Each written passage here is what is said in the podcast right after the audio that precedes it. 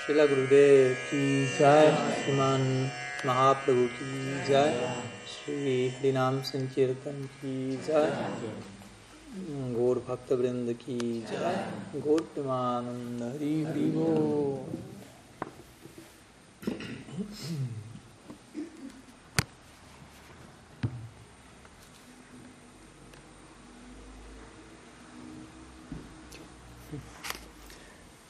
pranam to all. Good afternoon. Thanks so much for your presence and honored and blessed by having the association of all of you. And I appreciate the invitation to share some some Harikatha today with the Vaishnav community, the assembly here. And as Madan Mohan Prabhu announced, the idea today is to exchange in the context, in the dynamic of questions and answers, mm-hmm. which sometimes is classically called in our tradition as sambad. Mm-hmm. Sambad, which basically means can mean conversation or dialogue. Mm-hmm. We find we have this famous Ramananda Sambad among Mahaprabhu and Rai Ramananda.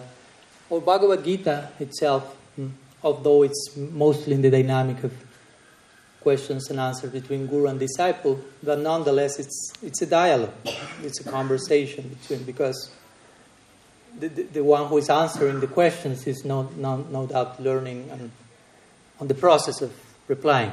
So both parties are, as we spoke yesterday, students. The two are students from different seats in the room, if you will. both guru and disciple. So we are to be students forever. Earth School. Sorry? Earth School. Again? Earth School. Oh, okay, thank you. Yes, for sure. So, that said, the idea is to invite, if you have any questions, something you would like to ask about, um, we have some time. So, are there any questions? Well, I have to start then. Yeah, just following on from what we were discussing yesterday, that in Shastra, the, what seems obvious, the, the path is laid out from uh, from Shraddha to praying, and we can uh, get an understanding that we're heading towards like uh, Vrindavan and Radha and Krishna and whatever our relationship is. And also there is Guru Lila also, and Lord Chaitanya is also Lila there. So as a process, there's a, some qualification, there's a, some special mercy placed upon us, by which we can enter into that pastime, those uh, the, the, the transcendental world, Mm-hmm. Guru Lila, as opposed to uh, Raj Mm. Okay. So, all of you heard the question? Yeah. Not properly large. Mm-hmm. Okay. So I will repeat it. So Nrsimha Bala Prabhu is mentioning that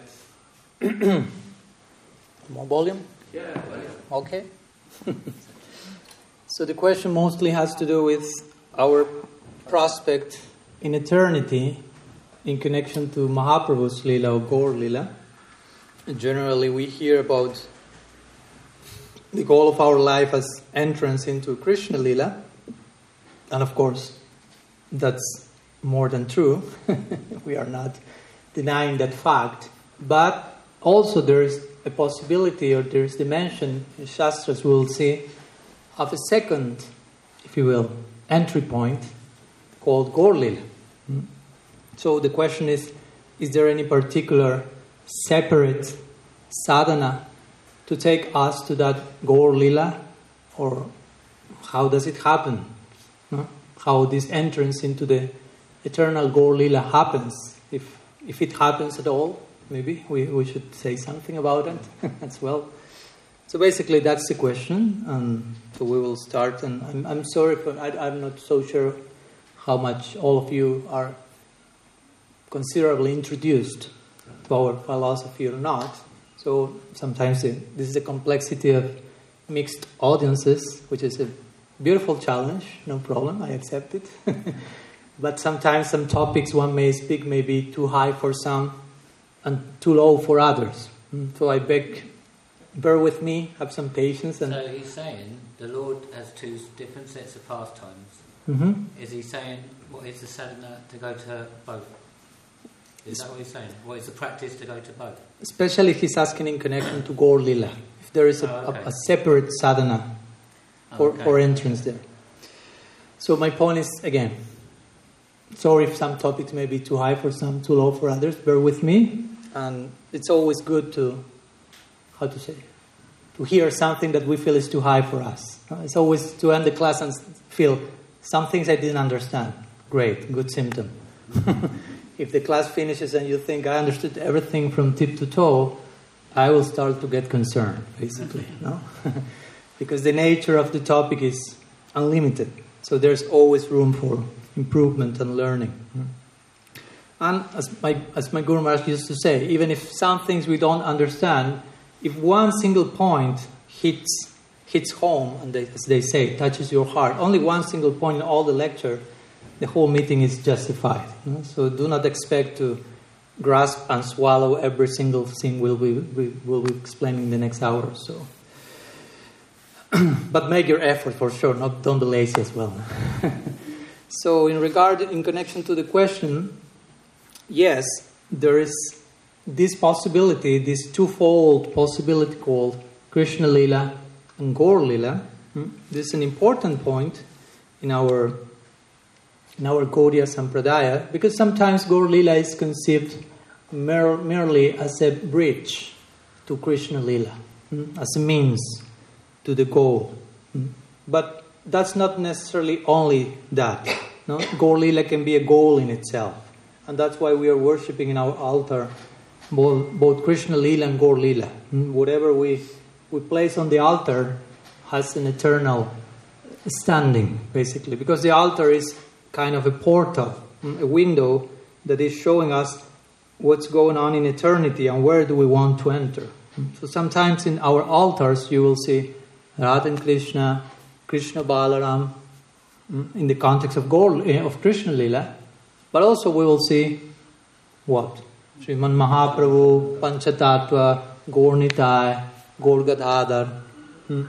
So the, the implication there is there's a window of opportunity in the direction of Gaur Lila for eternity also. Mm. So this has been established by, yes, And little Krishna Rupa. why not? Sorry, I don't want to leave the Vatsalya camp out.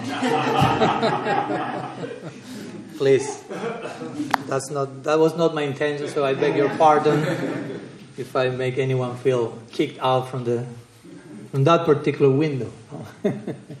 so of course, each one will have eventually one's own affinity, and there will be some particular focus, whether it be in Krishna Lila and on Gaur Lila.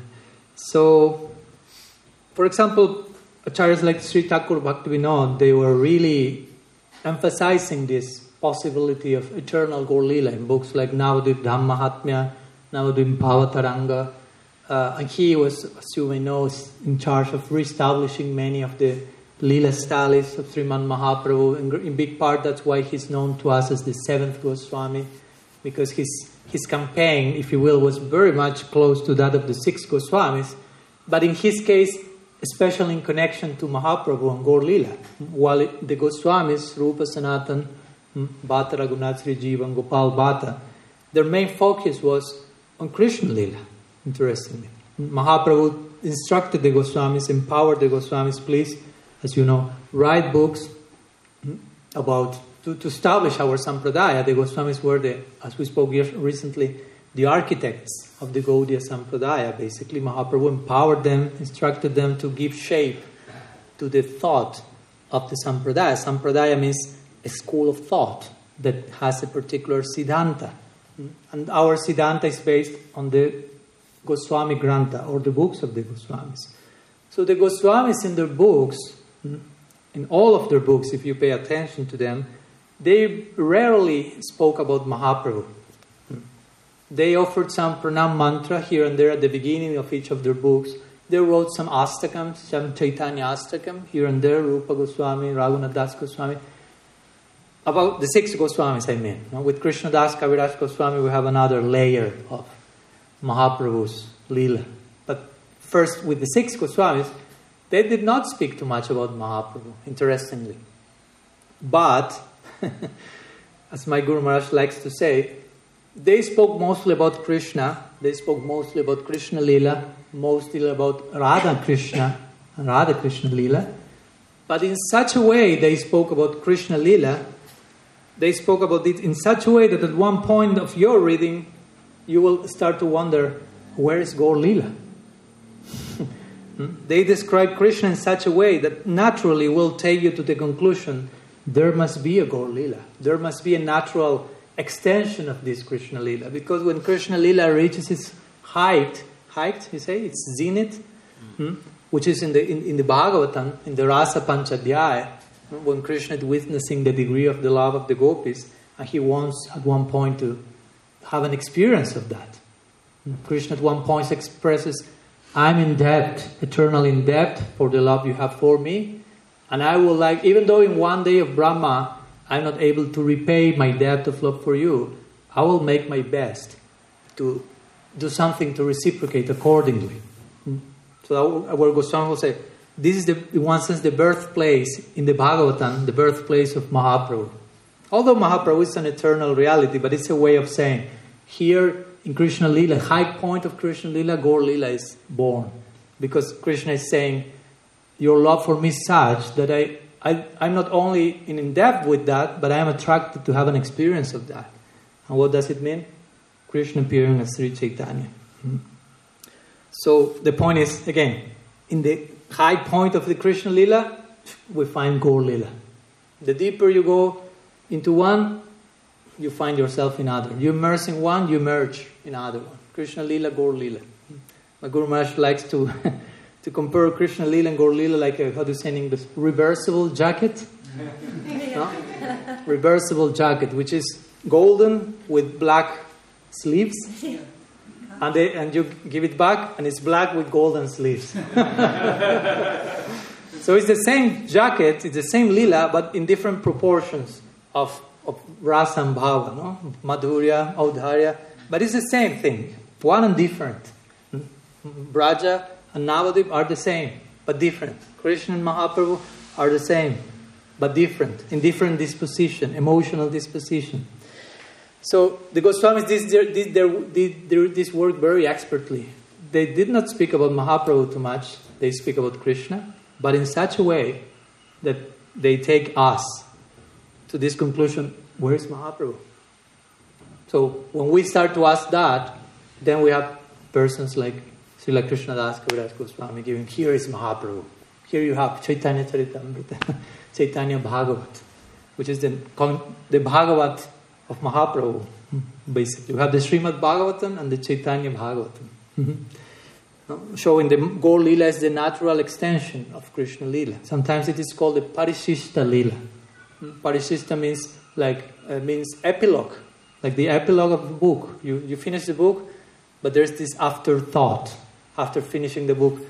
I have to write this extra chapter to give to make full circle to the whole story. So Gaur Lila is, is that.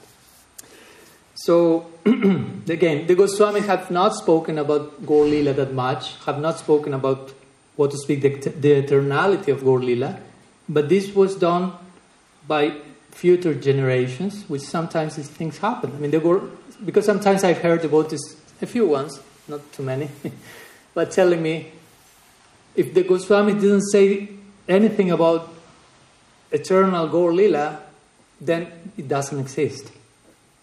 But the point is, if your only point of reference is what the Goswami said, then the Goswamis also did not describe in detail Mahaprabhu's Lila on earth. So does it mean that because they didn't describe that, it doesn't exist? So we take, for example, what Krishnadas Kaviraj Goswami, even though he's not one of the six Goswamis, he's one of the, we may call the eighth Goswami. Sometimes there is this extended group. And what he's saying about Mahaprabhu, we are accepting that, and so on. So even though the Goswamis may have not said everything about every single thing, it doesn't mean that further revelation is not possible. Some other members of the Sampradaya may contribute with new insights about what the Goswami said. As, as long as it does not contradict what the Goswami say, it's no problem.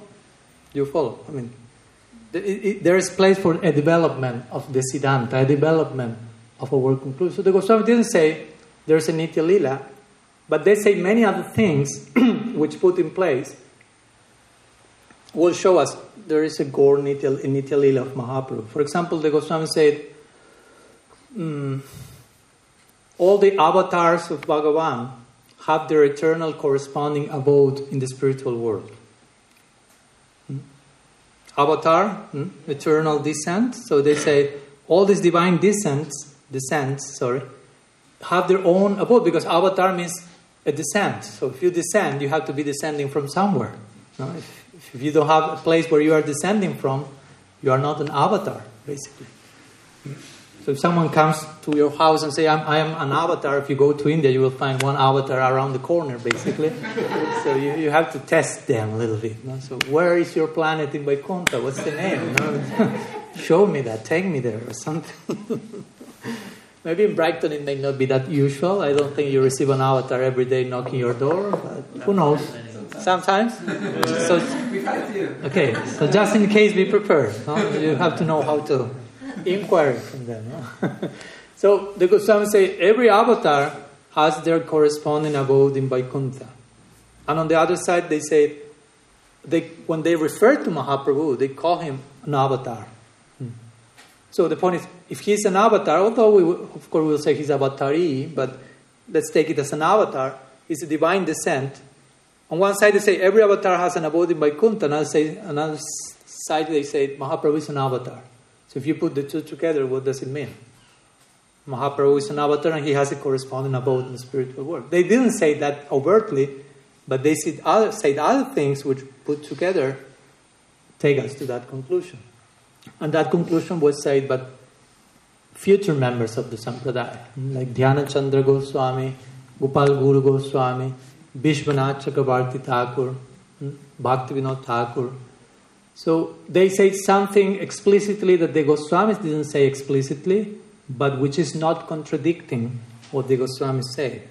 So that's called Aviruddha Siddhanta hmm, or Aviruddha Pramana which is an evidence which has, does not contradict the original premises. Hmm, hmm.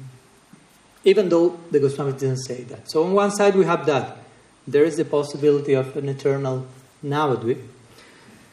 On another side, we, we have, for example, stalwarts like Bhaktivinoda Thakur saying, but actually, in order for you to enter there, now you have to have an affinity for that realm. You have to have a very deep desire to enter there. If not, you won't go there. So you won't be forced to enter there. And Krishna is not that cruel that will throw you into some planet that you never wanted to go or something. Sometimes the devotees may have this, with good intention, but naive, like, uh, like thought, like, well, I'm just chant my rounds, and follow four regulative principles, and at the end of my life, I will be sent to Golok Vrindavan with Krishna. But they are not concerning themselves of developing a particular affinity in relation to Krishna. So if you do not have a clue about which type of relationship do, will you like to establish eternally with Krishna, you won't be sent anywhere. Because you don't have a clear idea you follow my point? It's not that, oh, no, no, it doesn't matter. You just send me anywhere and I will fix there somehow. No, it doesn't work like that. no, scripture says you have to activate, if you will, you have to develop, you have to work on your spiritual identity. And at one point, that particular affinity will be such that Krishna will be forced to reciprocate by the strength of love. Hmm? Tam bhakti yoga. Hmm? Hmm? He's saying.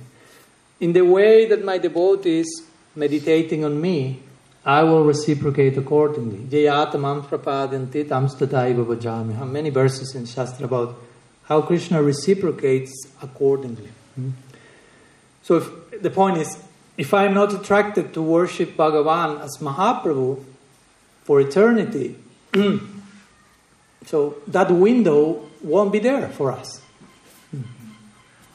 So Bhaktivinoda Thakur makes this point in his Jaiva Dharma and in many other treatises. He said, for those who have an affinity towards Mahaprabhu, they will go to Mahaprabhu. He called it Gaura Pit, like the stage where Mahaprabhu is enacting his lila. For those who have affinity for Krishna, they will go to the Krishna pit, to the Krishna stage, if you will, to Vrindavan, the Krishna lila. And then he says, uh, for those who have affinity towards Krishna and Mahaprabhu, then you have two stages waiting for you. No? Gaur Pit and Krishna Pit. There are two spiritual identities that you will be in.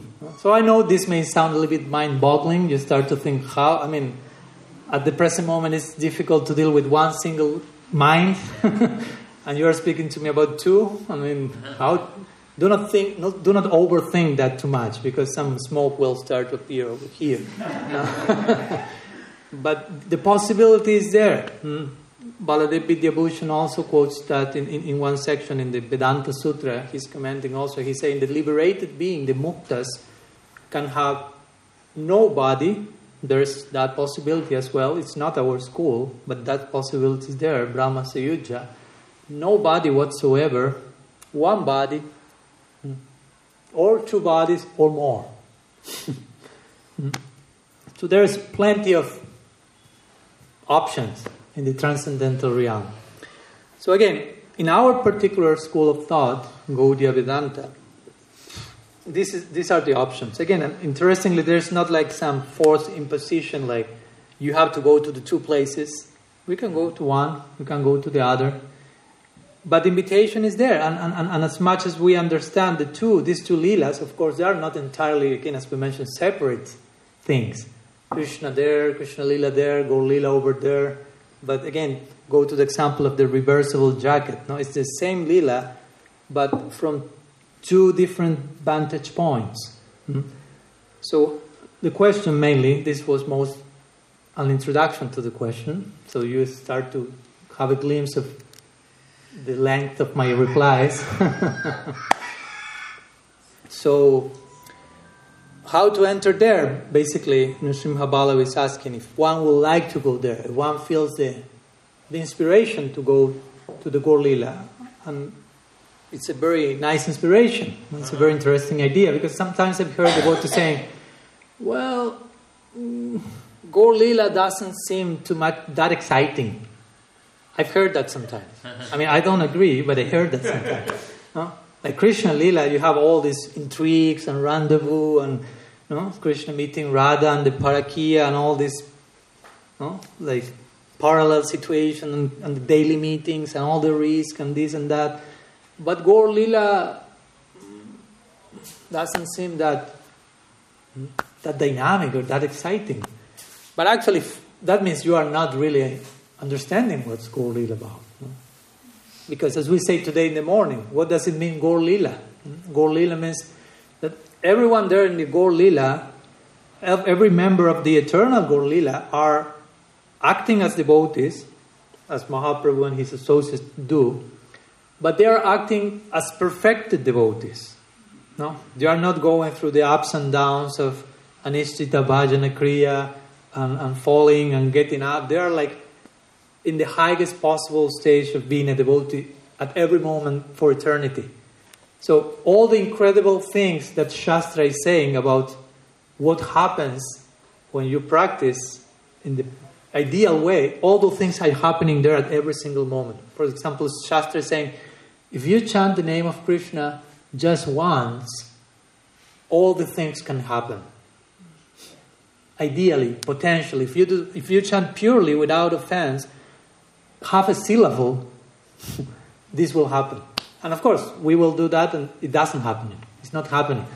Not because they are t- lying to us, but we still are not chanting from the perfected stage. But they in Gaur Lila are chanting from the perfected stage at every single moment. So all the things that Shastra say are happening uh, there at every moment. They start the kirtan, all they all faint in ecstasy after five seconds or something. No. and things like this. No, very ecstatic, very dynamic. So do not tell us that it's not so exciting. No? I mean, it tastes in that same glass, but in a different way. Mm-hmm, yeah. Exactly. No, so we have all these parallel leelas also among Krishna lila and Gaur Leela. You have the Rasa lila in Vrindavan, and you have the Rasa Sankirtan at Srivas Angan between Mahaprabhu. And so all these parallel Leelas in Krishna, you have the, the corresponding version in Gaur Leela, like showing it's the same Leela, but from a slightly different perspective. Yeah. No? So it's a complementary thing. It's not contradictory, it's not one opposed to the other, it's not something that, oh, if I go to one, I will lose something from the other. Sometimes we, we may, again, overthink the whole thing and it won't work like that.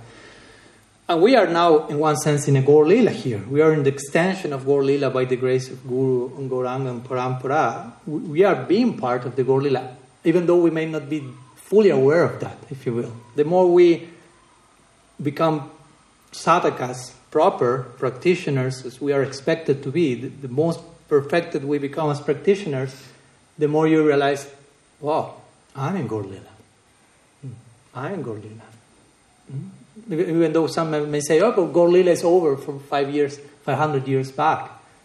In one sense, it's over. In one another sense, it's still going on because, again, the Sankirtan movement of Mahaprabhu and all that it implies is being carried year after year, but the current of Parampara touching our hearts through the sadhus. So we are invited to be part of that. The more we awake to our reality as sadhakas, the more we will find ourselves in the midst of Gaur Lila. Hmm. I always remember one very beautiful kirtan in which Srila Bhakti Tirtha Maharaj was singing. Hmm. He's a disciple of Srila Bhakti Dayita Madhav Goswami Maharaj, who is a disciple of Srila Prabhupada Bhakti Siddhanta Saraswati Thakur. And for those who have known Srila Tirtha Maharaj, he was really volcanic and intense, no? and, and his kirtans were like moving. I had the chance of, of meeting him in his last years when he was no longer speaking, and nonetheless his presence was totally like overwhelming without speaking. so I was thinking, what must it be when he was speaking and singing and dancing? So I saw once one video. I remember many of them, but this in particular, he was like doing some kirtan in, and in, I think it was a hotel room in Hawaii or something, you know, like maybe 20 years back. He was singing and dancing in such a way and, and, and, and calling, crying out the names of Nityananda and Gauranga and all the time, that lasted for an hour or so, he was singing, and we were speaking the other day with my brother. He was looking like to, in this direction, like to someone who will measure two meters on something more. so you can imagine who I'm speaking about. It was not an NBA basketball player he had in front of him. So he was di- having direct darshan of Mahaprabhu and Nityananda Prabhu. So he was in Gaur Lila, basically. And he was a, a aware of that. And he was a player, full player there. So the difference with that is that we are also in Gaur but we are not fully aware of that. And that's our lack of fortune, in one sense. But at the same time, we have the good fortune to receive the mercy and the sadhana to enter more into that awareness. So with this, I'm saying the point I make is there is no need for a separate sadhana to access Gaur Lila for those who will like. No? We already have received a particular sadhana to enter Krishna Lila hmm, called Raganuga sadhana, Raganuga Bhakti sadhana, as was depicted by Srila Rupa Goswami Bhakti Rasamrita Sindhu and so on. So in that particular sadhana, what does what's implications of engaging in Raganuga sadhana? And again, sorry for those who are coming for first time so many new words, but I'm sure you are grasping some ideas. He says, Seva sadhaka rupena siddha rupena chatrahi tad bhava lipsunakarya brajalokanu satara. Raganuga bhakti means serving in your sadhaka deha and in your siddha deha, which basically means two identities. As a sadhaka, as a devotee, as a practitioner, mm-hmm, but what in your internal meditative body in Krishna Lila. But the point is, when this body becomes engaged in bhakti and becomes purified, spiritualized by sadhana, this body is no longer a physical body. This body becomes a fit body to enter in, eternally into Gaur Lila and serve there. That's why when a pure devotee leaves this world in our tradition, hmm, we generally do not uh, cremate the body, but what we call is put the body in samadhi.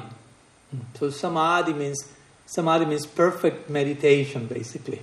So samadhi means this person attained the perfection of devotional absorption, therefore his her body is totally spiritual. So since that body is totally spiritual, that body is eternally serving, existing in the spiritual world. So we are not burning, we preserve the body. It's, it's put in on, on, with salt and so on, and some, how do you say, commemorative, commemorative, is that uh-huh. word exists? Okay. some little temple, if you will, is built over that. Like to commemorate this point. No, this personality in that particular body has accessed the spiritual world, in this case, Gaur Lila.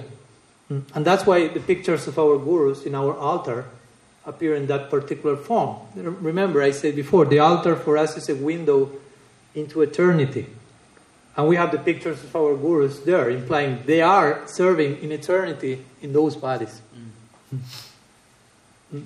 Um, they are serving Mahaprabhu in Gaur Lila in a younger body as we have met them. It is said that they are serving him as Brahmin boys of 12, 13 years in Dasya Bhakti with some tinge of Sakya Bhakti. or serving Mahaprabhu there in the same mode that we serve our guru in this lifetime, basically, with some dasya, but some sakya, some trust, some confidence also. So again, there's no separate sadhana to access Gaur Lila. It's just about how we conduct ourselves in sadhana. If we have the affinity towards Gaur Lila, through our sadhana we will go there. If Krishna Lila is there, we will go there. Krishna Lila, Gaur Lila is there, we will go there. So the point you made was that if one focuses on Radha Krishna only, mm. then they can attain Radha Krishna only. Mm. And if one focuses on Chaitanya Lila only, mm. he can attain Chaitanya Lila only. Hmm. But we see in our Sampradaya, we're always worshipping both, aren't we? Mm-hmm. In our following, we're always worshipping Nitai and we're always worshipping Radha Krishna. Mm-hmm. So for us, we should attain both eventually. I agree. Yeah. See you there.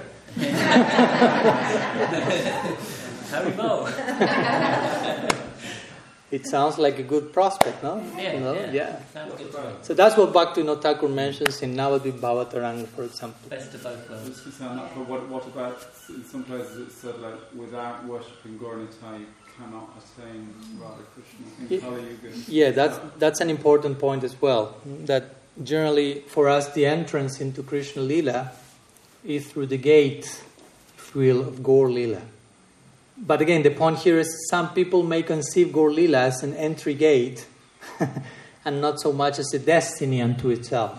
Some people will go to Mahaprabhu, Sankirtan, Gaur Lila, etc., but just as an entry point to access Krishna Lila, while some others will find that gate so beautiful, they will say, I would like to stay in that gate for eternity. it's not only a gate, of course. They realize, oh, there is a possibility of this not only being a bridge by a planet unto itself, basically, no? But yeah, that it, interestingly, this mentioning is there. For example, um, hmm, Prabodhananda Saraswati says, Jatayata Gaura Padara Bindam Vindeta Bhaktim Krita Punya Rasi Tatat Tatat Hridya Kashmat Radha Padam Bhojam Sudambu Rasi. The more you go deep into the service of Sriman Mahaprabhu, the more you emerge into the service of Sri Radha. No? So that's the typical idea of you enter into Gaur Lila and go deep into Gaur Lila and you find yourself in Krishna Lila. But also there's another verse, uh, which I don't know it by heart in Sanskrit, so you may forgive me, by Sarvabhauma Bhattacharya in his Sarvabhauma uh, Sataka, which says exactly the opposite. I mean, not like contradicting, but he's saying the more you go deep into Krishna Lila, the more you appear into Gaur Lila. No. So those are the dynamics. The more you eh, immerse in Krishna Lila, you emerge in Gaur Lila. The more you immerse in Gaur Lila, the more you emerge in Krishna Lila. The conclusion basically is the two are one. There's not really a, like a line. There are the Gaur Lila, there's the Krishna Lila. Because again, all the things are not in terms, and I know this is difficult to conceive, but we're not speaking about places that you will travel in a plane and you will reach geographically here or there. It's more movement in terms of consciousness. Hmm. It's a meditative movement, not so much like sometimes the, the Shastra will say, yeah, a Vimana came from Vaikuntha and took Dhruva Maharaj and they traveled who knows how many kilometers, but it's not something that you can measure. Because at the moment you want to measure, what does, how, do we, how do we say measurement in our tradition? tradition? Maya. and there's no Maya in Vaikuntha. So there's no Vaikuntha means basically that, no limits, no measurement possible here. so we have to be careful not to, again, overthink the whole thing. So yeah, that would be the idea. Some people would say Gaur Lila is the entry point, and, and, and, and that's a fact. I mean, if we want to attain Krishna Lila, first the, the, the means is Harinam Sankirtan. Harinam Sankirtan has to do with Gaur Lila. so, and some will conceive this, the means as a means and the goal as Krishna Lila, but some others, as we mentioned, will find Gaur Lila charming enough to remain there forever as well. and they don't want to, to lose that, that particular experience, so there's possibility for that.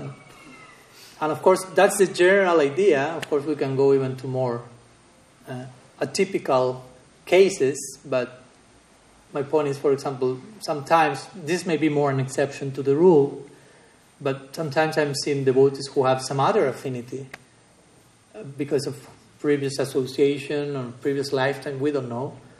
But for, I don't know, Ram Bhakti, for example, and somehow there is place for them. They may not have an affinity in, in, for Krishna Lila, let's say, mm. but they have affinity towards Gaur Lila. And they may worship Murari Gupta and, and have some connection in, in that line. Mahaprabhu himself showed this type of, let's say, religious tolerance, if you will. now, when he saw some Ram Bhaktas on his journey to, in South India, he was not trying just to convert every single person. When he saw they have real affinity for Ram Bhakti in this case, he tried to nourish that.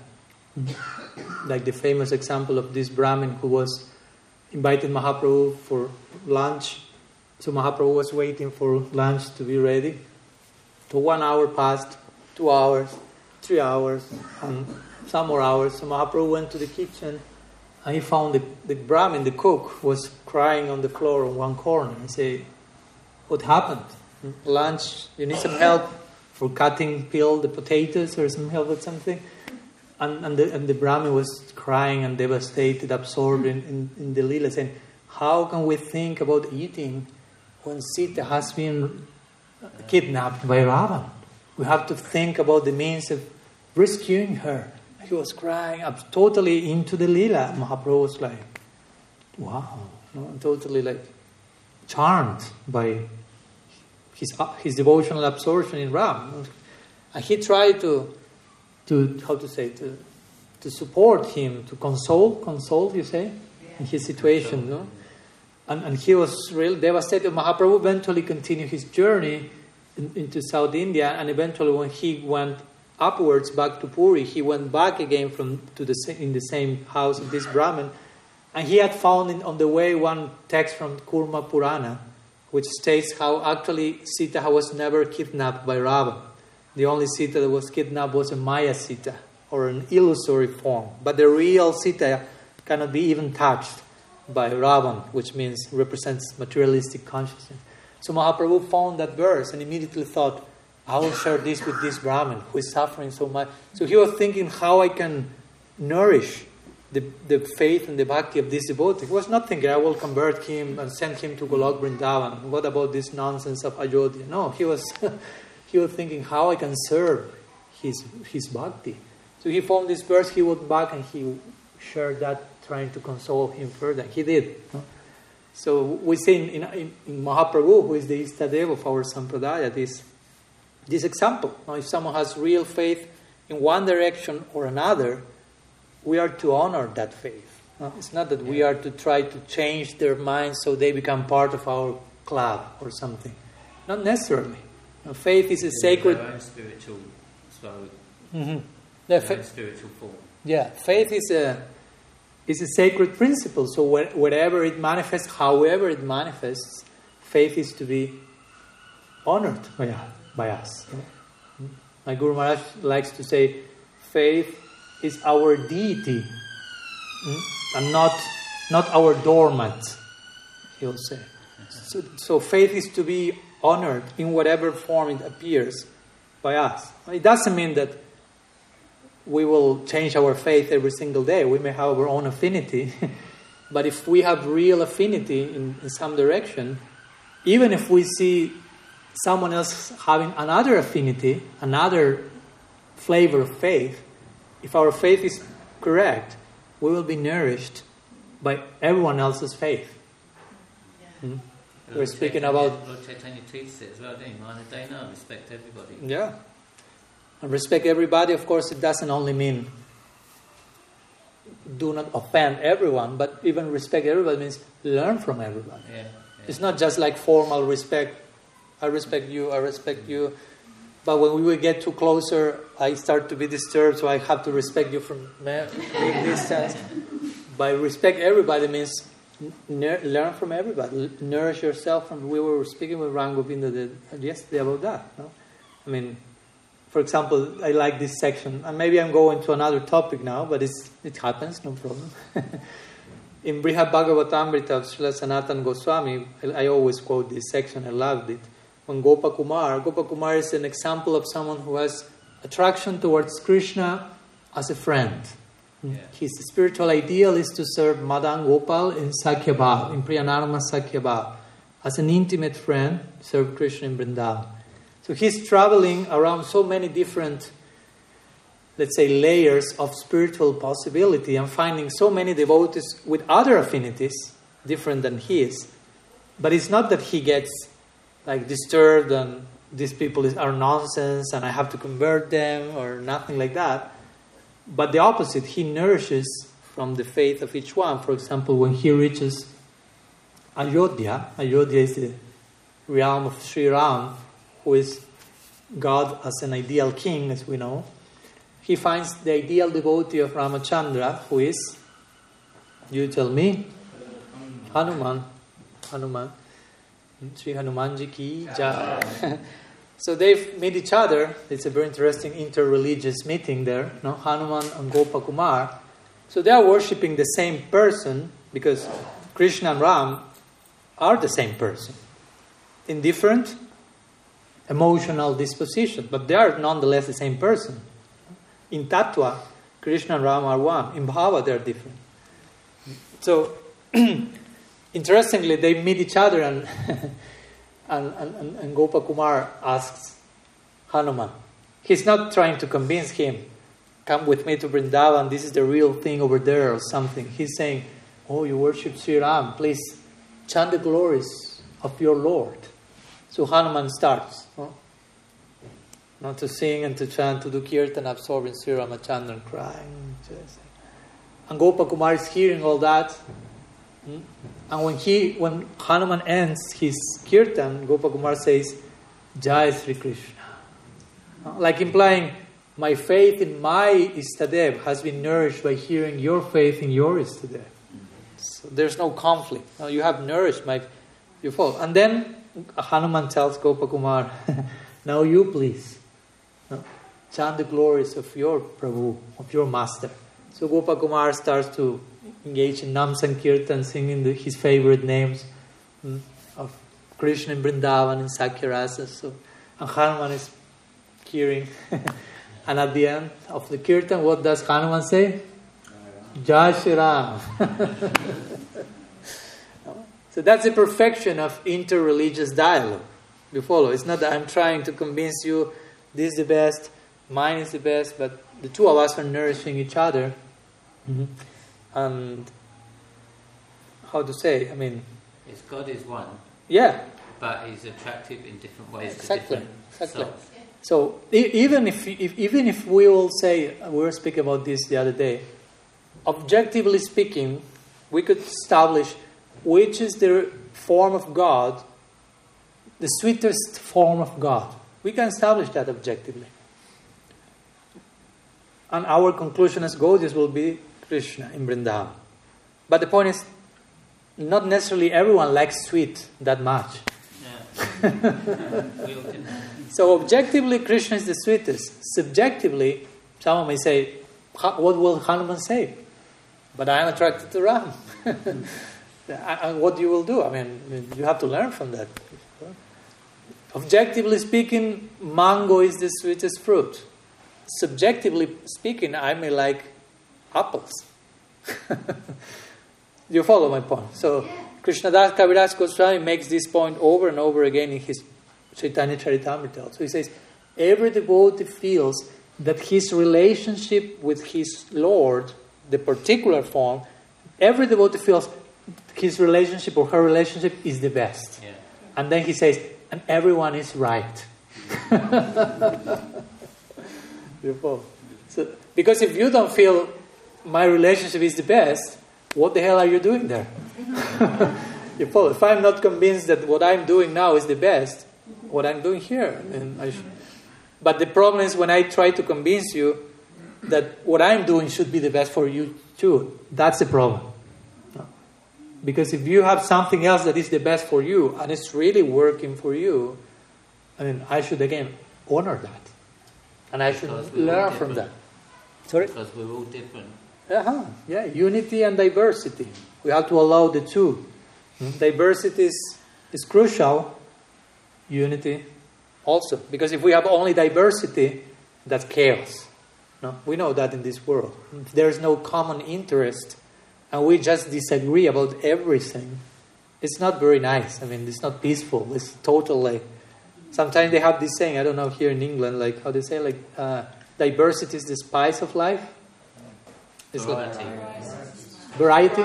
Okay, variety, variety is the spice of life. But too much spice is also not so nice. You cannot eat. No? If the masala, if you get an overdose of masala, I mean, no, thank you. so a variety, but not that much variety. We need unity also. The unity will contextualize variety. No? So we need a, a common ground, a common foundation, a common interest, a common goal. And on the basis of that unity, so much variety can be there. And that will be actually beautiful because, again, only diversity is conflict, only unity is boring.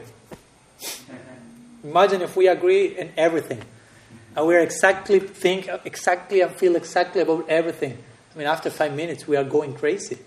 No? We all start to think, please think differently than me. Be different, please, for me. I'm getting desperate. Too much unity. We agree in everything. It's like, oh my God. but if you go to the other end of the spectrum and you don't agree in anything, that's equally no, overwhelming. So the two of them need to be integrated. So, so this has to be applied in, in of course, in our human relationships, but also in the spiritual pursuit. So much variety is there. In our tradition, it's not there's only one form of God, one place to be, one single path, one, one, one. I mean, we know which is the result of that type of proposal. Huh? So, personally, you will feel this is the best thing, this is the best path, this is for me, and maybe for others, hopefully, someone else, but not necessarily everyone. Okay, now I have like three, four. First Sri Radha left was moving her hand like an hour ago, so we will go first to her. what I wanted to ask you to confirm, you say that the deities on our altar are a, uh, the are um, a, a, door into the spiritual world, mm. and um, I have two brass deities, and uh, they're beautiful, and they smiles on their faces. And, uh, Why only often? Every day. Thank you. Someday they are not smiling. Maybe Sri Radha is not behaving properly. What's going on? Just joking. I, I, know they are quite happy with you. So, there is a question or just sharing? Yes. So, Yeah. uh, the fact that they're a doorway to the spiritual world. Um, I mean, I give them water every day and flowers, and, Mm-hmm. and uh, I, give them, I don't have beds to put them to. I Mhm. help them night things and everything. But what's the most pleasing for? What's the more. The, Pleasing to them. what, what we can do for them that may be most pleasing to them. well, we know that Krishna says that very simply and nicely in the Gita. Patram pushpam jumi bhakti prayachati tadaham bhakti paharitam ashnami. You can offer to me water, flower, fruit, leaf, but the condition, because it sounds simple, oh, that's simple. But please, and two times the same word appears in the verse bhakti, bhakti. Hmm. So Krishna's diet is on the basis of bhakti. No? He likes, yeah, kachori, samosa, but without bhakti, he won't take them. But if you have bhakti, if there is bhakti, you, he may be even eating banana peels, as we know. Exactly. So that's his diet about. In the beginning, of course, we may not have that love, and that's why generally it's recommended you worship the deity in an elaborate way and invest time, money, and ingredients. Again, it's not that sometimes someone may ask, but God doesn't need my money. Why you're asking money and all that? No, He doesn't need that, but you need to give that to Him, to acknowledge who is its source, and you need to get to get detached. Like sometimes one devotee was given a class, one guru was given a class, and at the end someone asked him, he was speaking about the things along this line, and someone asked him, Are you more interested in my heart or in my pocket? Someone asked the person quite challengingly in that way. Hmm. And the other person say, I'm interested in both. Why? Because your heart now it's in your pocket. Hmm. So because your heart is in your pocket, I want your pocket. I don't want your pocket, I want your heart. But your heart happens to be in your pocket. Hmm. so I want your pocket. you follow? So when we hear, ideally, when we hear one should give a donation to God or to the temple, ideally, it's the idea behind that is it's not about the money, it's about giving, at least in, in some sustainable part, a part of you that you know you are attached to, and by giving that voluntarily, not forced, gradually you are giving more and more of yourself and your heart because you cannot give your whole heart in one single shot. I mean, it's not so. It's in installments, not sustainable installments. So we have to begin somewhere. Hmm. But eventually, yeah, what Krishna is interested in is, is give me your heart. I mean, I don't care about anything else. And if you give me your heart, externally you can be offering me one drop of water. the most insignificant thing, if you will, but the heart is there. So, this famous example, you may know the story, but I will repeat it nonetheless, with your permission and blessings, of, of Vidura's wife and Duryodhan. No? So, Duryodhan once invited Krishna and offered him a royal feast. But because he wanted to have Krishna on his side regarding the, the Kurukshetra war that was coming, so it was a totally calculated, uh, manipulative strategy, not something out of the heart. But externally, oh, no? all the 108 preparations you can think of and more. But Krishna, he's Bhava Grahi Janardana. It is said in the Veda, Bhava Grahi Janardana. He only takes Bhava, the essence of your attitude. He's taking that only. So you, can, you cannot fool him. Externally, you can make all the show you want. And some people may be fooled by you, but not Krishna, not the sadhus. No, they will see beyond the, the, sh- the shell and go to the active principle. So Krishna entered the city of Hastinapur, and Duryodhan was making not only a, a, great feast, but he had like a band of musicians playing music, like welcoming him, people from the rooftop throwing flower petals. He had the whole show established trying to calculate and have Krishna. But Krishna realized there is no bhakti here. So it is said from two sides of the street, all this great event was taking place welcoming Krishna, and Krishna just walked between the, the street, right the way to the end of the street, as if nothing was happening around him. Like totally blind and deaf to all that paraphernalia, because there was no bhakti. So he just walked like if he, he will be walking in a Sahara Desert or something. There's nothing going on here. But at the end of the street, something is going on. there is the house of Vidura, who is my devotee. And Vidura is poor, materially speaking, only materially speaking. he was born in a Sudra family, which may not be seen like a highest possible thing, but for Krishna, he remains saying, He's my devotee. I don't care for anything else. He's my so he goes there, he knocks on the door, Vidura was not there, his wife was there, and he was surprised because, I mean, was Krishna was on the other side of the door. Imagine someone knocks your door, and this was not an avatar from Brighton,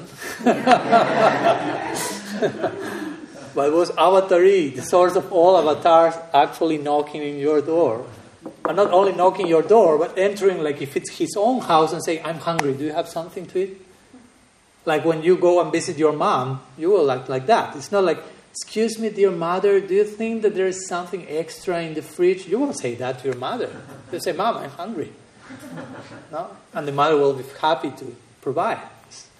So Krishna entered like that. He was at home. Say, I'm hungry. What do you have?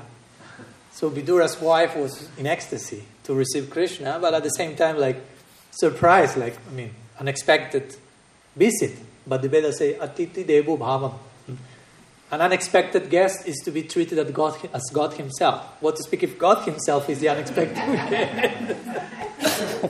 this is a tradition in India. If someone comes to your house without telling you by surprise, atiti devo bhavam, he or she is to be treated as God Himself. Like implying, generally, God comes to our life unexpectedly, and we should be willing to receive Him whenever He knocks the door.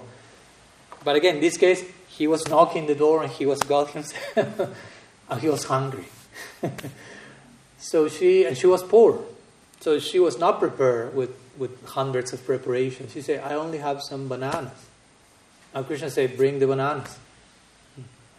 Actually, he, was, he, does, he didn't care about bananas or not bananas. He wanted to eat the bhakti of his devotees, basically, to swallow the love of Vidura's wife in this case. So Vidura's wife started to peel the bananas, totally overwhelmed by love and affection. And in, in the overwhelming of that love and affection, what did she do? So she started to throw away the bananas and to eat Krishna the peels without realizing she was doing that, for of course. But the overwhelming of devotion blinded her. Let's say love is blind, right? So they are right. Love is blind in the proper sense of the term. So she was giving the peels to Krishna. So that's not all, but the most surprising thing is that Krishna is receiving the pills. So one can say, okay, he received the pills. Krishna is saying in the Gita, if you offer me with love anything, I accept that. So one could say, okay, Krishna accepted the pills. But no, he didn't. He not only accepted them; he started to eat the pills. But he could have just only accepted them, not to eat the banana peel. But he didn't. He, as, in the same way as Vidura's wife was not realizing, I'm giving Krishna banana peels, in the same exact way, Krishna reciprocated in that same exact degree of love. And he himself was not realizing, I'm eating banana peels. And he was not aware I'm eating banana peels. And she was not aware I'm giving banana peels. because she was giving her love, and Krishna was eating her love. If someone comes and say, hey, it's banana peels.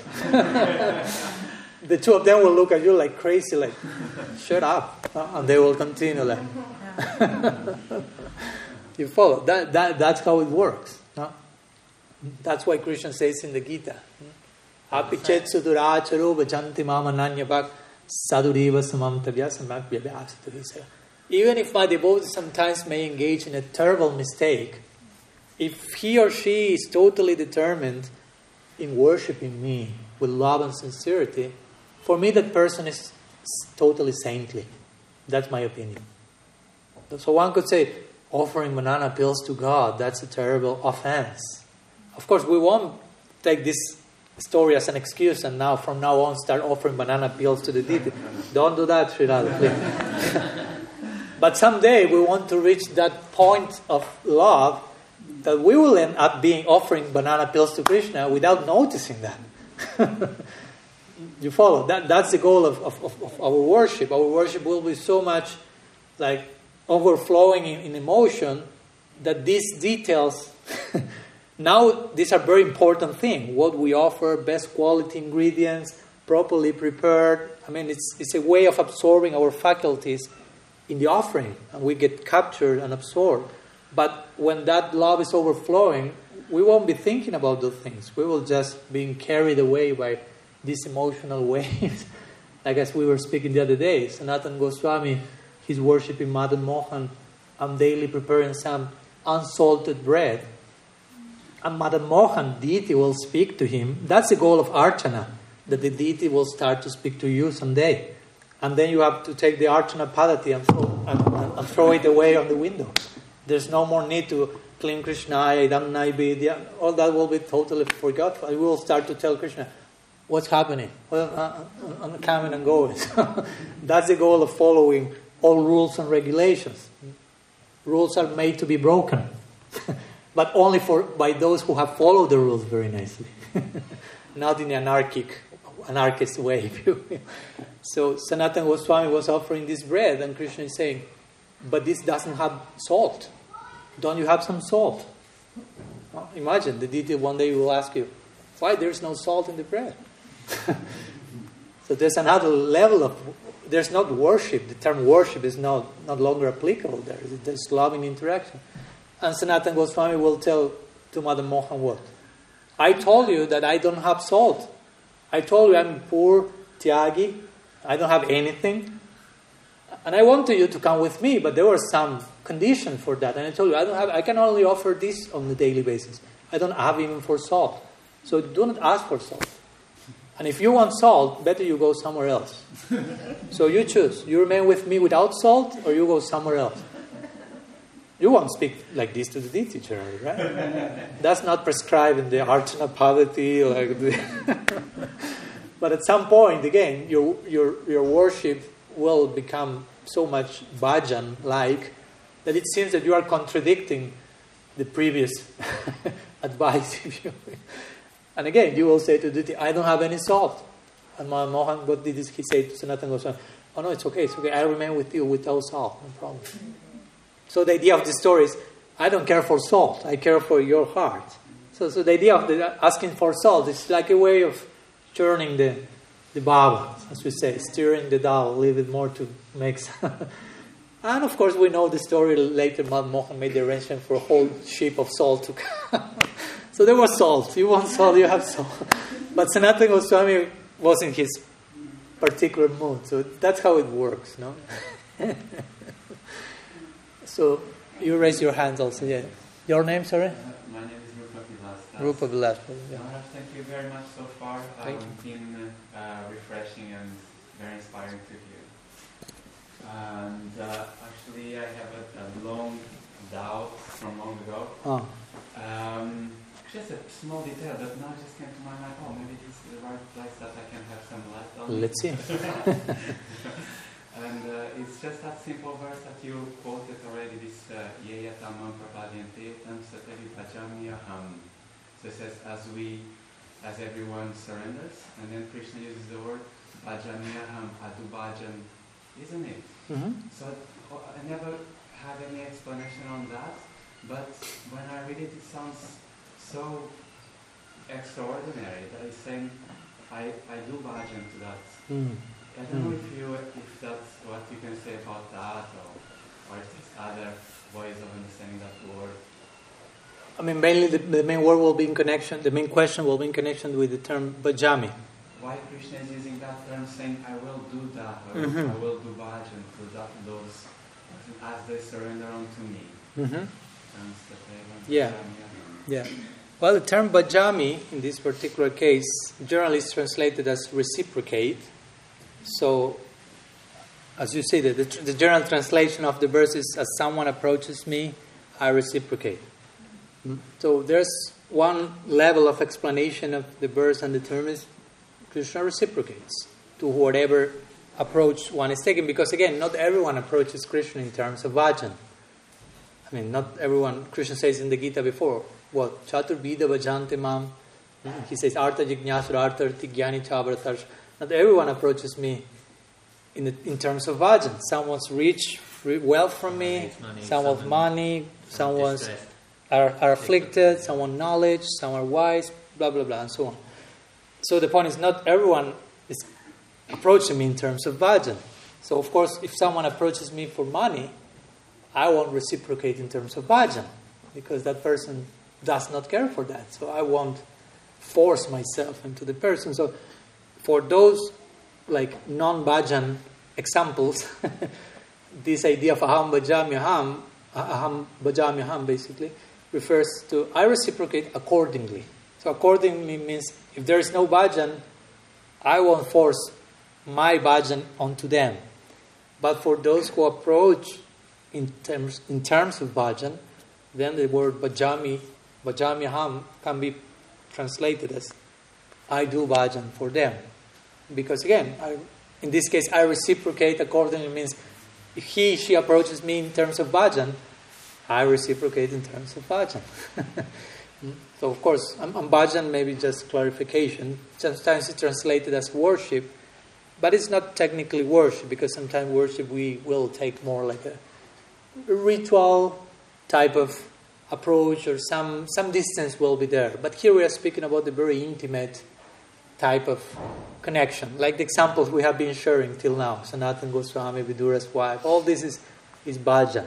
It's a really heartfelt connection. Hmm? And of course, Krishna is there to, again, reciprocate accordingly as much as he can, as we know, as, as I mentioned today before, when he witnesses the degree of the gopis' love for him, especially Sri Radha, he says, I cannot reciprocate accordingly. He, in the Bhagavatam, he contradicts himself in relation to this verse of the Gita. In the Gita, Krishna says something, in the Bhagavatam says, I cannot follow what I say in the Gita.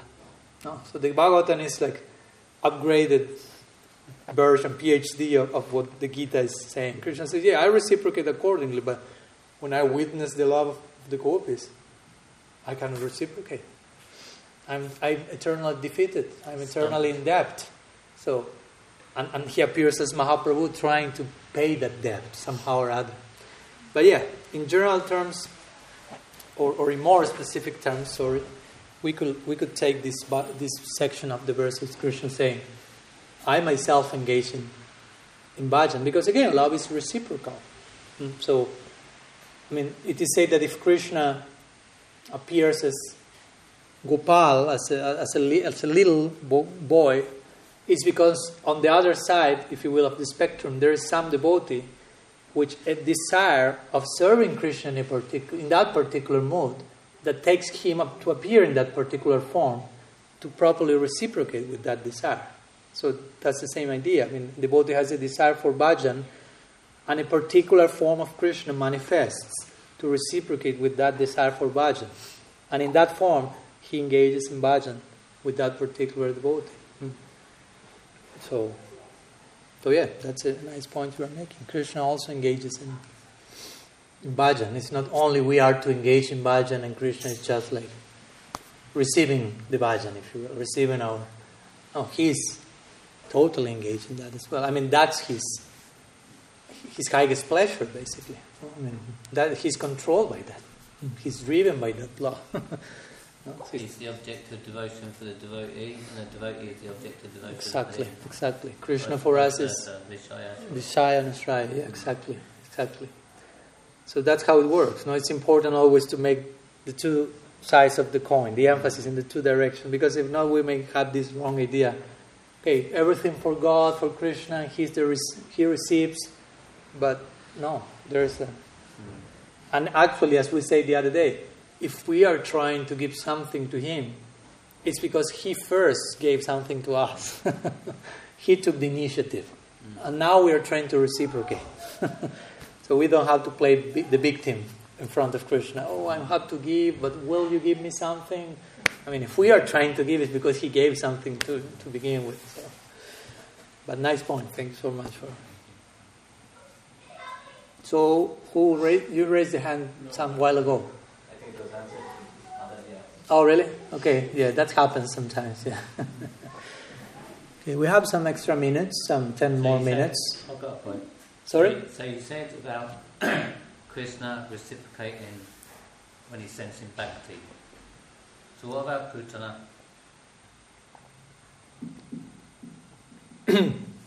Putana, that's a very extraordinary case, Yeah. and that's why that's especially highlighted in the Bhagavatam. we have this this verse what Uddhava is singing. Aho bakyam shanakalakutam jikyam sayapayat apyashadui levengatin datriuchitam tatonyam kambham dayalum sharanam brajima. This is the verse that Mukunda also sang when Gadadhar Pandit was saying Pundarik Vidyanidhi mistaking Pundarik Vidyanidhi for Vishai, sense enjoyer. And Mukunda says, oh, he's mistaking a great personality. And he sang this verse and Pundarik Vidyanidhi fell from the throne and started to shout in ecstasy, especially the last line.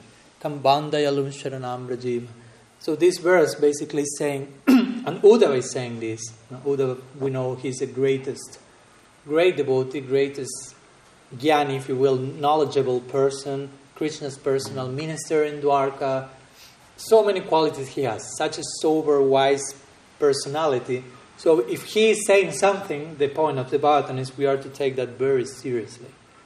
and what he's saying is this verse, he's saying, how can I surrender to someone more merciful than Krishna who has bestowed onto Putana the position of a mother while, while she approached him with, with poison mm. on her, on her breasts? So the, the situation is the most imaginable or unimaginable, unimaginable, unimaginable. Unimaginable. Thank you Yeah. contrast we can imagine because try to enter into the, the scene Huh? you have a baby who was born up three four days back for those who are parents especially you will get some emotional connection here you have a boy baby three years three days old and suddenly one lady comes who appears like the most beautiful charming nourishing lady. It's almost like as if Lakshmi Devi herself has landed on your on your neighborhood, and in a very like loving way, she's offering to, I would say, breastfeed, to breastfeed your baby.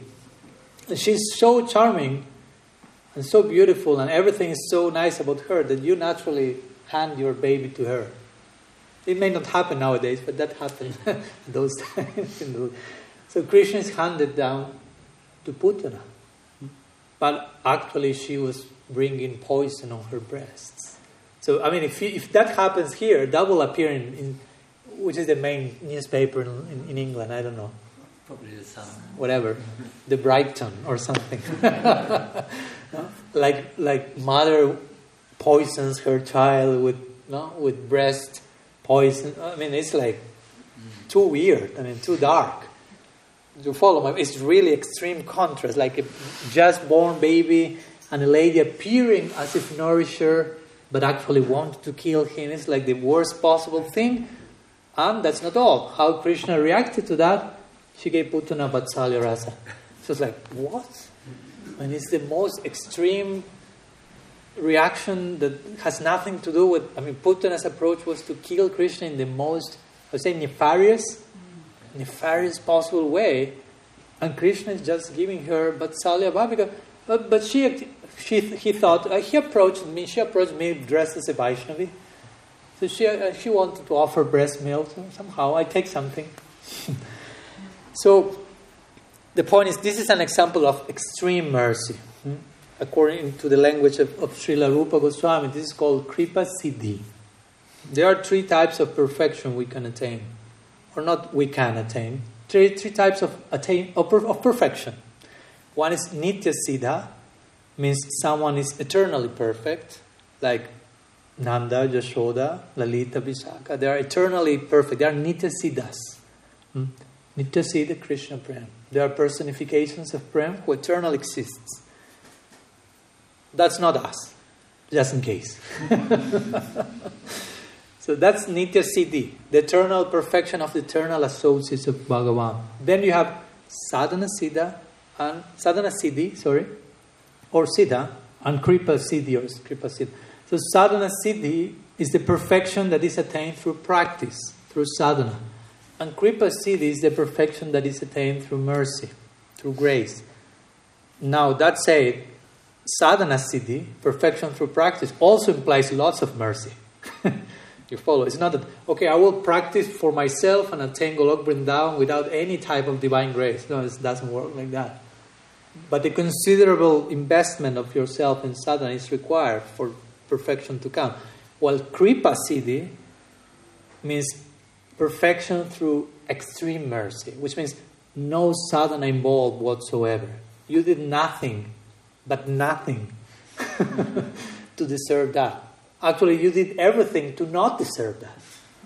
And on top of that, Krishna just whimsically, oh, but Salibab. I mean, he can do that if he wants. Before. But that's more like an exception to the rule.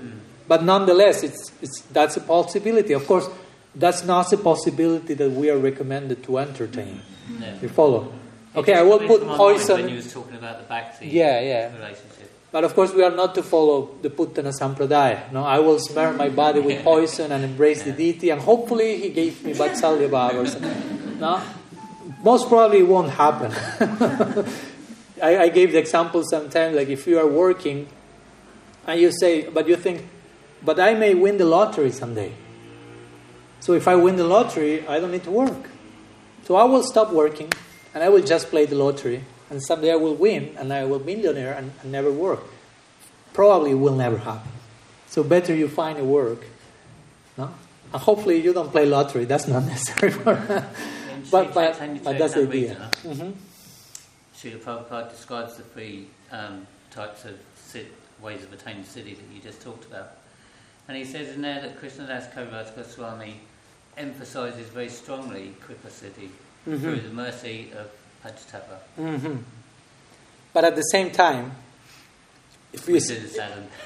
if we study the life of Krishnadas Kaviraj Goswami, he was not neglecting his sadhana. No, that's No, my no, point. yeah, is this? yeah, no, yeah. I, I get know- the point. I know what you're saying. And if you attain perfection through grace, of course, you may be super engaged in sadhana, but still the mercy that will come will be more than what you feel it's your part regarding sadhana. You follow? It's like I don't know. The example is like if you fall on the on a hole, you were walking on, on, on the jungle and you fall ten meters down the hole. No? That's a conditioned soul in this world. Fall in a hole, if you samsara. So for you to get out of the hole, there's not too much you can do, but there is something you can and should do, which is what? Thank you. So you have to start screaming, help, help. Hmm? That's what we, we call help, help. No? From the hole. No? No? And hopefully someone will hear me. And that person hears me, sees me on the hole, takes pity, takes pity on me and says, Oh, you need some help. Yes, help me, save me. So the other person, I mean, you don't have to do much more then. Then you have to wait, to be patient, and the person will go and bring the rope, throw you the rope, and there's another thing you have to do. Hold on to it. Nobody else can do that for you. Yeah. It's not the big thing compared to all the work the other person is doing. you follow. But you have to do something. The other person is holding the rope on the other side, but you have to. And then the other person is taking you out. I mean, the main part is being done from upside. No? And maybe when you are being taken out of the hole, in the midst of that, you have some bee, how do you say, the bees, beehives? How do you, like a beehive. You say, oh, a beehive. The person will say, it doesn't care. Let the beehive swallow you, but you are being saved now. so follow. So don't throw the rope. You follow. So, but you have you are you have to do something. But in comparison to what the other person is doing, that's almost nothing. But still, you have to do that almost nothing. And when you are saved, I think, hopefully, if the person has saved your life and you are out of the hole, you won't say to that person, Did you see how nicely I hold the rope? I don't think so. If you say that, the person will say, Go back to the hole. you don't get it. No? So you'll say to the person, You saved my life. You saved my life. I had to do something, but you saved my life. It's not that I saved my life, but I had to do something. so that's how we feel when we practice. Our sadhana means scream for help, Yeah. mm, hold on, and trust the, the one who is on the other side taking you out. It, it may seem not too much, but sometimes it's too much for us to trust, to have confidence, and to do our part. so, Very good. Thank you much. oh no, thank you for the idea. so again, yes, Kripa Siddhi may be there, but it's not an excuse for us to be lazy and just, oh, we have to do our part. Now you see the life of Krishna Das Kaviraj Goswami, he was really doing his part. I mean, he was so engaged in sadhana. We are 5.30. We have some minutes. I don't want to... Yeah, because we actually, I We think can- we we can can go go to like time. quarter to six, like that. Yeah, yeah. If there are some questions more, yeah. Yeah, I have a question, Yeah. but first also just a small point relating to Putana. That Yeah. I, I don't know where it is in Shastra or anything. I just heard this before that um, uh, in her like, Previous lifetime. life, she was like the daughter of Bali Maharaj. Yeah, Baman, and when, Baman when Lila. she saw Lord Baman Bamandev, she was like felt so much love for him. How he's so beautiful, and she felt she mhm. really loved him. Mhm. But then when he did the, you know, tricksy thing to her father, Yeah. then she thought, oh, I want to poison that boy. Yeah. So I wondered whether know maybe the, the mercy was because she, she did have some love for him, like, like at one point. Uh huh. I Uh huh. wondered. Uh huh. I- Yeah. Yes, and yeah, the, in the Puranas that's mentioned. Uh, I think the Vishnu Purana. Basically, what you have just told. So sometimes that ex- that is explained. And, okay, that that is some reason, if you will. But still, if you want to play that, make that point, that's still like totally out of proportion. No, because I that boy is so charming. Yeah. but I want to kill him after five minutes you say that. and then you really try to kill him in your next birth. But Krishna is still I giving heard you it is- Vatsalya The way I heard it is he registered both sentiments. Sorry? The way I heard it is he registered the Lord. Yeah, yeah, yeah, yeah, yeah. Yeah, yeah, yeah, yeah. At one time he registered that Yeah. sentiment, next time Yeah. he registered the other. Yeah, yeah. So in that case, you can say, okay, there was some reason, some cause. But at the same time, if you put everything on the scale, you will see this is out of proportion here. And that's how Krishna's mercy works, and that's our hope. Mm, It's out of proportion. Especially as Mahaprabhu. I mean, if you go to Jagai Madhai and all these type of examples. So, but yeah, So, that, sorry, the question was Yeah. relating to what you were speaking about earlier about um, honouring the faith of others and not trying to change their mind. Mhm. Um, so I had uh, a, a question regarding, like before I had some family from India, and I, I think it's a, a, a common idea sometimes that they, this one person, in particular one lady, she said, you know, I accept that Krishna is the supreme, is the supreme Lord, yeah. Um, but uh, I don't I don't accept that Lord Chaitanya is. Um, so, in an example of somebody thinking like that, should we just honour their faith and not try to change their mind, or should we like use some shastra to explain to them that actually Mahaprabhu is that Mhm, same mhm, supreme Lord, or do we just Hmm. leave it and not try? Well, I will say that will depend on each particular case. And There's because again, Mahaprabhu himself acted in different ways. In certain cases, he continued with his, if you will, convincing or converting others. In, in, in some cases where he saw there's room for that, so he advanced with his proposal. But in some other cases, he he knew when to enter into Mauna, if you will, and not say anything, because in, every case there's a different disposition, and some people is open to hear and, and learn and change their viewpoints, and they will be nourished by that, and some other people will like, no, no, they will react negatively to that. So that may take time to know. Of course, as, as the more you are trying to speak, you may try to share something, and you will see how the other person is reacting, and know how much scope is there for real real dialogue and real learning, or it's just like an ego battle who, who defeats the other. And Sorry, I forgot to mention something. It was because recently I read in a purport in the Sri Chaitanya Charitamrita that uh, Srila Prabhupada was saying that Srila Bhaktisiddhanta Prabhupada, he said that it, if one worships Krishna without Gaura, they can't be successful, or if they worship Gaura without Krishna, they can't be successful. So I Mhm. was kind of thinking of it like that. that Yeah, I think Prabhupada Bhaktisiddhanta they wanted to make a point for us Gaudias, but I don't know. Let's see, for example, you see someone from the Ballabh Sampradaya, they're worshipping Krishna, but for them Mahaprabhu is Balabhacharya. They have their own Mahaprabhu. So, what we will say, you're not worshipping our Gaur, our Mahaprabhu, so your worship of Krishna is totally in vain. No, it's not like that. Rupa Goswami himself praises Balabhacharya, includes him in parts of his commentaries. so we have to understand all these statements in particular context. So yeah, for us, Gaudias, in our particular school of thought, there are certain emphases that will make our practice reach a certain fruit. But if we find people from other schools of backgrounds, and again, each case is so different, we have to react accordingly. no? So you can Because find as Bhakti Vinod Thakur put it, there's no point in destroying someone else's faith exactly. because they're at a certain level according to Krishna's arrangement. Also on I just- Sampradaya, we, we actually worship Radharani. Hmm.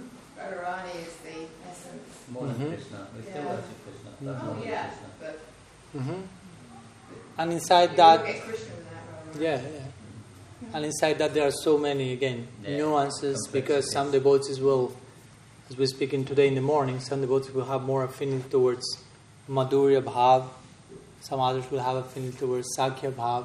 Mm. There's place for that in our Sampradaya. There's, like, how to say, reference in the past, in our history. So it's important to honor those things properly and not to be, there's a term that I like to use that is racism, no? not racism, racism. To be racist in the context of rasa. No? So this is the only thing and the most, the only one, and everyone should surrender to the Manjari Bhav camp. That's being racist. Not everyone's No. in that mood. Not everyone's in that nature. Again, sorry? Not everyone is in that nature. Exactly. yeah. So one will have one affinity, one will have another affinity, and I would say yes before. no? We are to honor that. We are to learn from that. So what we are to learn from Mahaprabhu saying Trinada Vishwanichena Trudapi, mm. we are to learn from the tree and the and the grass. What to speak of other Vaishnavas, what to speak of other spiritual peop, real people with real affinities. We are to I mean we have to learn from the grass. the follow. Sometimes we might say, yeah, we have to learn from the grass and the tree, but when I meet other Vaishnava, ah, I will try to convince everyone and quarrel with everyone. That's it's not the application of this third verse. if you are humbler than the blade of grass and more tolerant than a tree, it means that what to speak, how you relate with other human fellows and spiritual people and members of your sampradaya, that will that should be in the perfect exemplary way. And if not, go back to the grass and to the tree and try to first you know, try, work your work, your work there, something your way there. Um, may I ask you just a question? Yeah. Um, most, most demons, demonic people that came to um, have these uh, pastimes with Krishna were very advanced devotees who, are, I'm asking that, that wanted some time with Krishna. Krishna wanted time with them in a different pastime. Is that? Is I think you're referring to Jaya and Vijay. Yeah. There are some cases that is like that, but not necessarily every single case is like that. And what what's your name, sorry? Satchidananda Das. What Satchidananda Prabhu mentioned is one of the classical examples you know, that is mentioned in the Bhagavatam. Jaya and Vijay, gatekeepers of Vaikuntha, and they take birth three times as demons, as asuras, you know, in, in, in pairs, as brothers, if you will. Mm? In three different ages and three in connection to Nrsimhadev, Sri Ramachandra, and Sri Krishna. Hiranyaksha, Hiranyakasipu, Ravan and Kumbhakarna, sorry, Dantavakra and Sisupal. So overtly they are demons, but actually they are just giving pleasure to Bhagavan in service by providing him the chance of having a, bir- a good fight. Mm. Because that's the, the, the source of all the situation.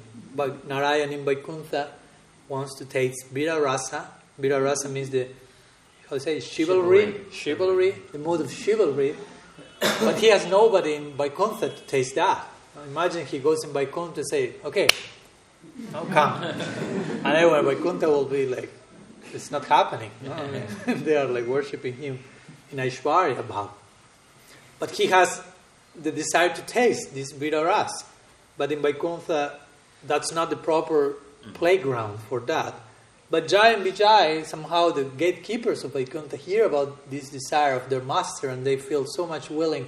We want to serve you, we want to provide you this opportunity of tasting this Vira Ras. We want to be instrumental in that.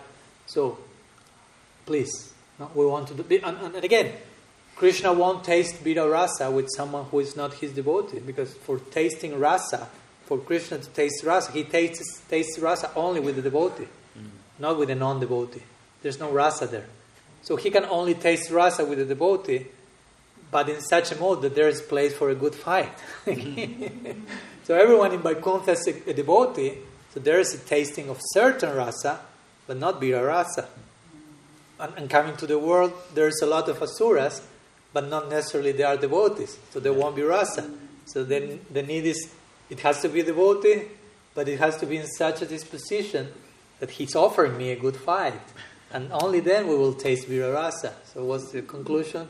Jai and Vijay are instrumentalized, if you will, by all this pastime. It's a long story, but the Kumaras get there, and Krishna himself makes the arrangement, Narayan, Bhagavan, to for the Kumara, for the gatekeepers to not allow the Kumaras to enter, for the four Kumaras to get enraged, all of which is an, not is atypical from for them, no? Because the Jaya and Vijaya are actually, I mean, they are gatekeepers of Vaikuntha. They know what they are doing.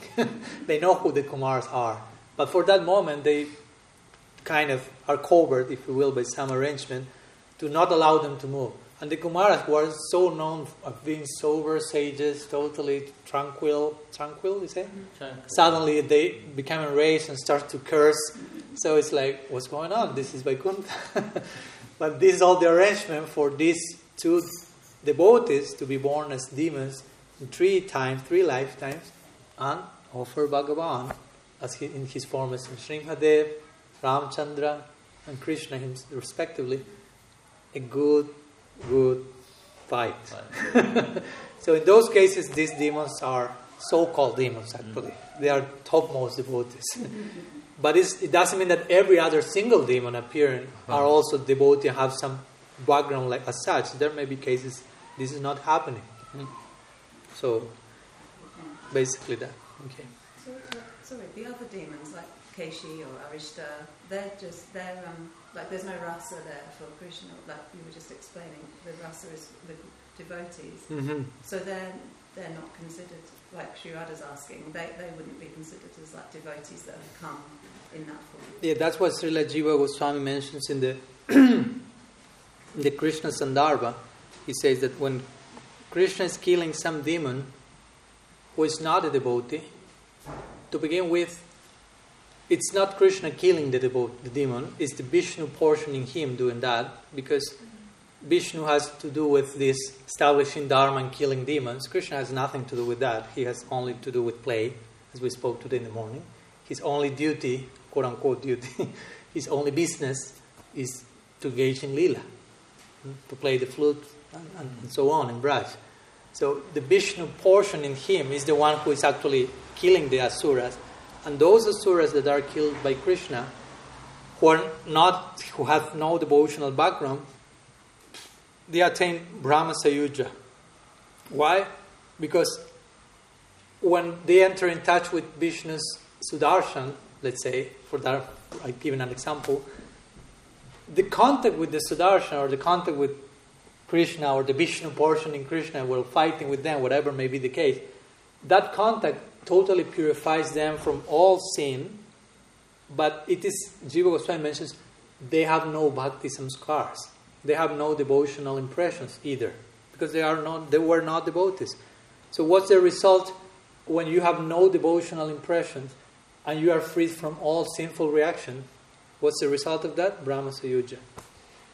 Because you don't have a desire for serving Krishna in a favorable disposition, but at the same time you have no contamination. So that's the type of destiny. So that shows how some of those if persons have no devotional background. No? It's an act of mercy by Krishna, though, isn't it? He's liberating them from their demonic nature, Mm-hmm. and the soul can never stay permanently in the um, in the Brahmajyoti. So eventually, it will come down and start all over again. So it's a that's a mercy. Good.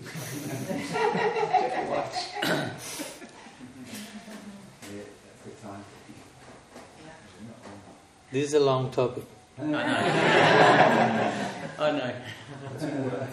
Sorry, Answer in two words. not possible. Can we give it some? No, not, no. I'm saying not. Can we give it some time for speaking, but can we put some sus- suspense? You say, and I may reply some other day because that, I, that can take time. Yeah. That's all right. It's just a comment. Yeah, yeah, yeah. I appreciate the I, because I appreciate the comment. I would like to, to to comment on the comment, but that may be a dangerous. Ki- Kirtan would. Yeah, yeah. That can be a no no return ticket, basically. so that gives us the excuse for some future visit. And if I have the fortune of being again in Brighton some other day, my first, very first lecture will be to address such an Prabhu question that remained from the previous year or something. Sayujya Mukti or not. Yeah. For those who saw my recent podcast with Namrasa Prabhu, you may have a hint of what's my view on that because I spoke on that a little bit. I can send Prabhu the link. Okay, whoever's inter- you can have my answer in, in the form of a link in this time. It wasn't a question actually; it was a comment. No, yeah, yeah. But I have, I will like, I will, You'd I was like- going to like share speak some about it. ideas in that Okay, connection. no. But yeah, it's, it's nice that we leave the door open for future discussion. Yeah. That's the whole idea of Harikatha. It's not that, okay, everything's closed, nothing else to tell, but so many more things we, we can speak about. But see you next Once you time. get me going, you can't shut me up. Thank you so much to all of you for your time, questions, Thank you presence. so much. Srila Gurudev ki jai, Sriman Mahaprabhu ki jai, Sri Harinam Sankirtan ki jai, Gaur Bhakta Vrinda ki jai, Gaur Premananda Haribo.